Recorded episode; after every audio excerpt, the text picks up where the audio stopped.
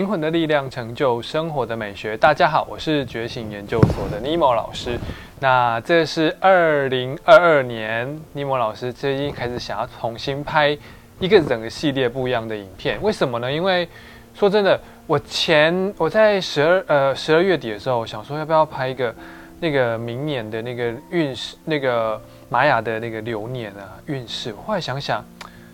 好烦哦，我突然觉得没有 feel，然后突然觉得说。啊，好无聊！我觉得我好像有一点想玩一下别的东西。然后我想说，哎，其实我一直很想要拍一个系列，是在讲说玛雅历法当中哦，呃，每个图腾里面的对于感情，或者是每个图腾里面他们的一些性格啊，我我其实蛮想拍这一系列的那种影片。然后，因为我主要是我想说，大想要让更多人去了解玛雅历法到底是什么，所以接下来我要开始去拍。嗯，我想想看啊，我不知道啦，但是我有希望它至少我们不要太过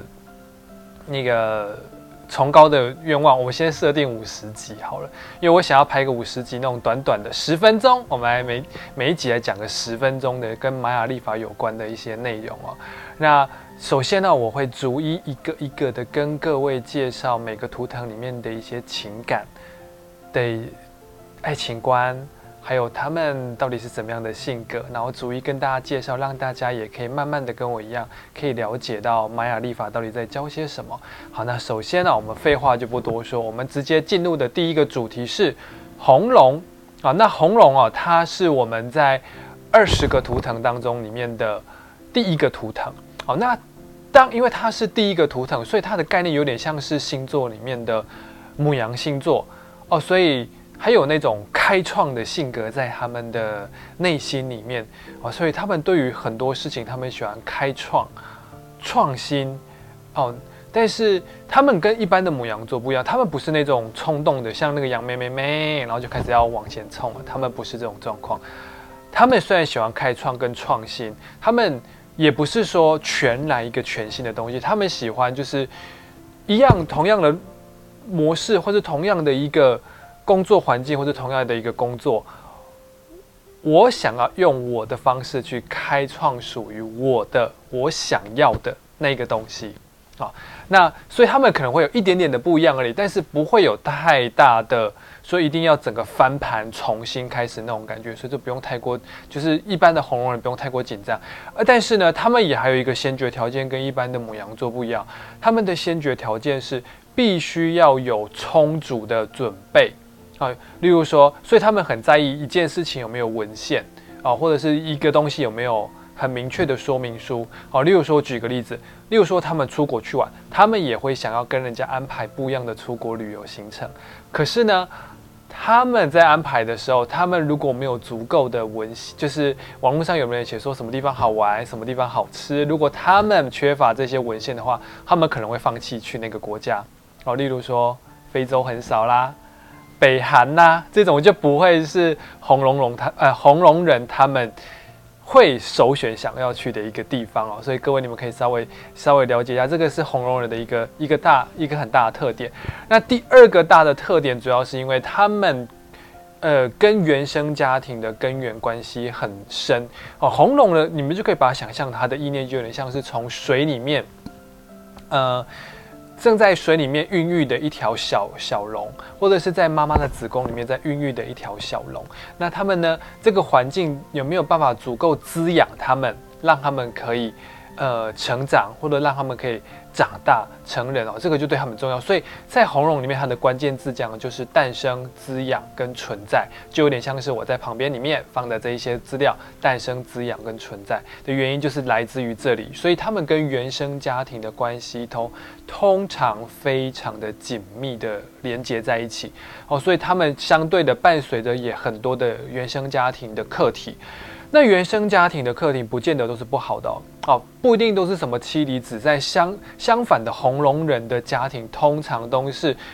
我家门前有小河的那一种家庭，他们的家庭通常都是完美，可是也是因为这么多的完美跟呃长辈家人对他们的那种殷殷期盼，所以导致让他们会有很多的呃。枷锁跟跟或者是很多的那个什么羁绊在，所以他们对于家人哦会非常看重家家人对他们的一些感想跟感受的原因，就是来自于这个地方。这个就是红龙人为什么跟原生家庭的那个关系是会这么深的。好，那第三个也是因为他们喜欢这一种，呃，原跟跟跟原生家庭跟源头的连接，所以他们对于那种历史悠久的文化氛围，他们也有很喜欢。为什么？就像是，呃，一个人来到这个人世间待最久、最远处的地方，就是妈妈的子宫，对不对？那我们出外社会，我们结婚了，我们有自己的家庭，最远处的也是我们的那个家庭。所以他们喜欢最古老、最根本、最原始的那个感受哦。所以一个国家哦，他们也会喜欢去。例如说，在日本，他们可能会比较喜欢去京都，多过于去东京啊，或者是他们喜欢去，例如说那个啊，糟糕，那个泰国叫什么啊？素可泰也多过泰国，但是他们不是喜欢去。大自然环境哦，只是说那个地方有足够的历史悠久，或者是有历史典故的话，他们会觉得非常喜欢那个地方。这个就是红龙人的一些基本的一些特质哦。那接下来我来跟各位讲一下红龙人他们的爱情观念到底是怎么样。第一个，红龙人他们喜欢有底蕴的人啊。那这个有底蕴的人，就其实跟刚刚前面一样，是因为他们喜欢有历史悠久文化的。概呃的一个延伸，所以这一个人有没有？他们不一定要饱读诗书，可是这个人如果是有那种很深的水是可以挖的，但是不是那种神神秘秘的水，而是因为他呃内涵非常多，不管是他的工作经验非常多，或是在某一个地方的那个。工作呃，那个工作很久，所以他累积很多经验，或甚至像我刚刚讲的，他学富五车，或者是他有很多的才情哦，或者是他呃有各种的那个技能，然后是非常研究很深的话的人的话，很容易吸引到红龙人的喜喜爱跟喜欢啊。那这个是他们对于爱情观念上面的一个想法，说这个是没办法去调整的哦。然后呢？他们哦，红龙人哦，总会在爱情的大门口前面徘徊，因为害怕深爱，然后呢会无法抽离因为红龙人哦，呃，是就像我刚才讲的，他们跟原生家庭的观念是非常的紧密的，在连接在一起，对不对？好，那所以哦，跟他们交往的这一些对象，你们也可能会发现，他们其实。在暧昧初期，或者是你一开始想要约他的时候，非常难约出门，因为你会发现他好像会找各种理由，好像想要帮你推脱开，或者或者是真正要进入一个越来越明确的暧昧关系，或者是亲密关系的时候，他们反而会开始退缩。为什么？因为其实他们害怕真正爱上你之后，他们没办法脱离那个感，等他没办法从那感觉里面脱离，就像他们没办法脱离他们的原生家庭。其实是一模一样的，所以他们会担心啊，会害怕啊。这个，这个各位你们真的没办法怪红龙，因为这个就是他们的一些性格啊。这个，这个，嗯，我觉得，嗯，你们可能如果跟他们交往的话，可能需要给他一点点时间，让他好好的去熟悉。那他们真的就就是，呃，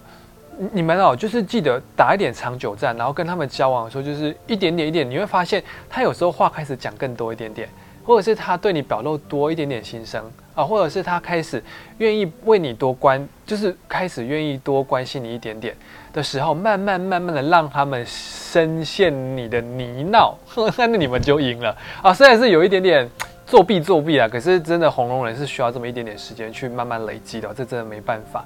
那第三个，第三个就是他们在。暧昧交往深交是分三个阶段的，所以呢也很容易会被情绪勒索。这个就像我刚刚前面讲的，因为他们在呃，他们害怕深爱，所以他们没办法抽离。所以他们在跟你暧昧，在当哥们的时候，或者是当朋友的时候，可能你会觉得说这个人非常的阿萨里，非常的好相处啊，或者是非常的好处理。慢慢的进入到暧昧的时候，你会慢慢开始发现他有些话开始不敢讲了。然后等到你们真的开始交往之后，你会发现他更缩起来，啊，或或者是他们更惊，不敢真实的去表达自己的真实的样貌，或者是不想让你看到他衣服衣衫不整，或者是没有化妆，或者是脸油的那个脸油油的那个感觉，或者是生怕自己做错些什么事情。好，那尤其在真正就是已经深交到已经三四五年之后，他们就很容易会被情绪勒索，就像家人一样，因为我已经快要像是你一个家人了，所以呢，如果说你不帮我做什么，你就是不爱我。你就不是我的家人，甚至你们没有情绪勒索，他们都会自己去想说，哎，如果我不这么做的话，我是不是就不是他的另外一半的那种感觉都会跑出来。所以我要跟那个红呃跟红绒人交流，就是当然红绒人你们自己要好好的抽离一下这种情绪状况，不要想太多。好，那当然如果说你们如果说你们的伴侣是这样的话，你们记得好好的去跟红龙人沟通，其实他们内在。带着这么一点点的不安全感，可是其实他们是非常的深爱你，所以他们才会有这种内在的一种纠结存在哈。这个就是我今天想要分享给大家知道的红龙人。而如果各位你们对于尼莫老师在拍这样子的呃简短的玛雅历法的影片是非常有兴趣的话，欢欢迎你们可以订阅觉醒研究所的官方哎不 YouTube 讲座，可以或者是。呃，订阅我们的那个粉丝专业，那你们可以及时的更新到玛雅历法的资讯。那我们今天就到这边结束，非常感谢大家。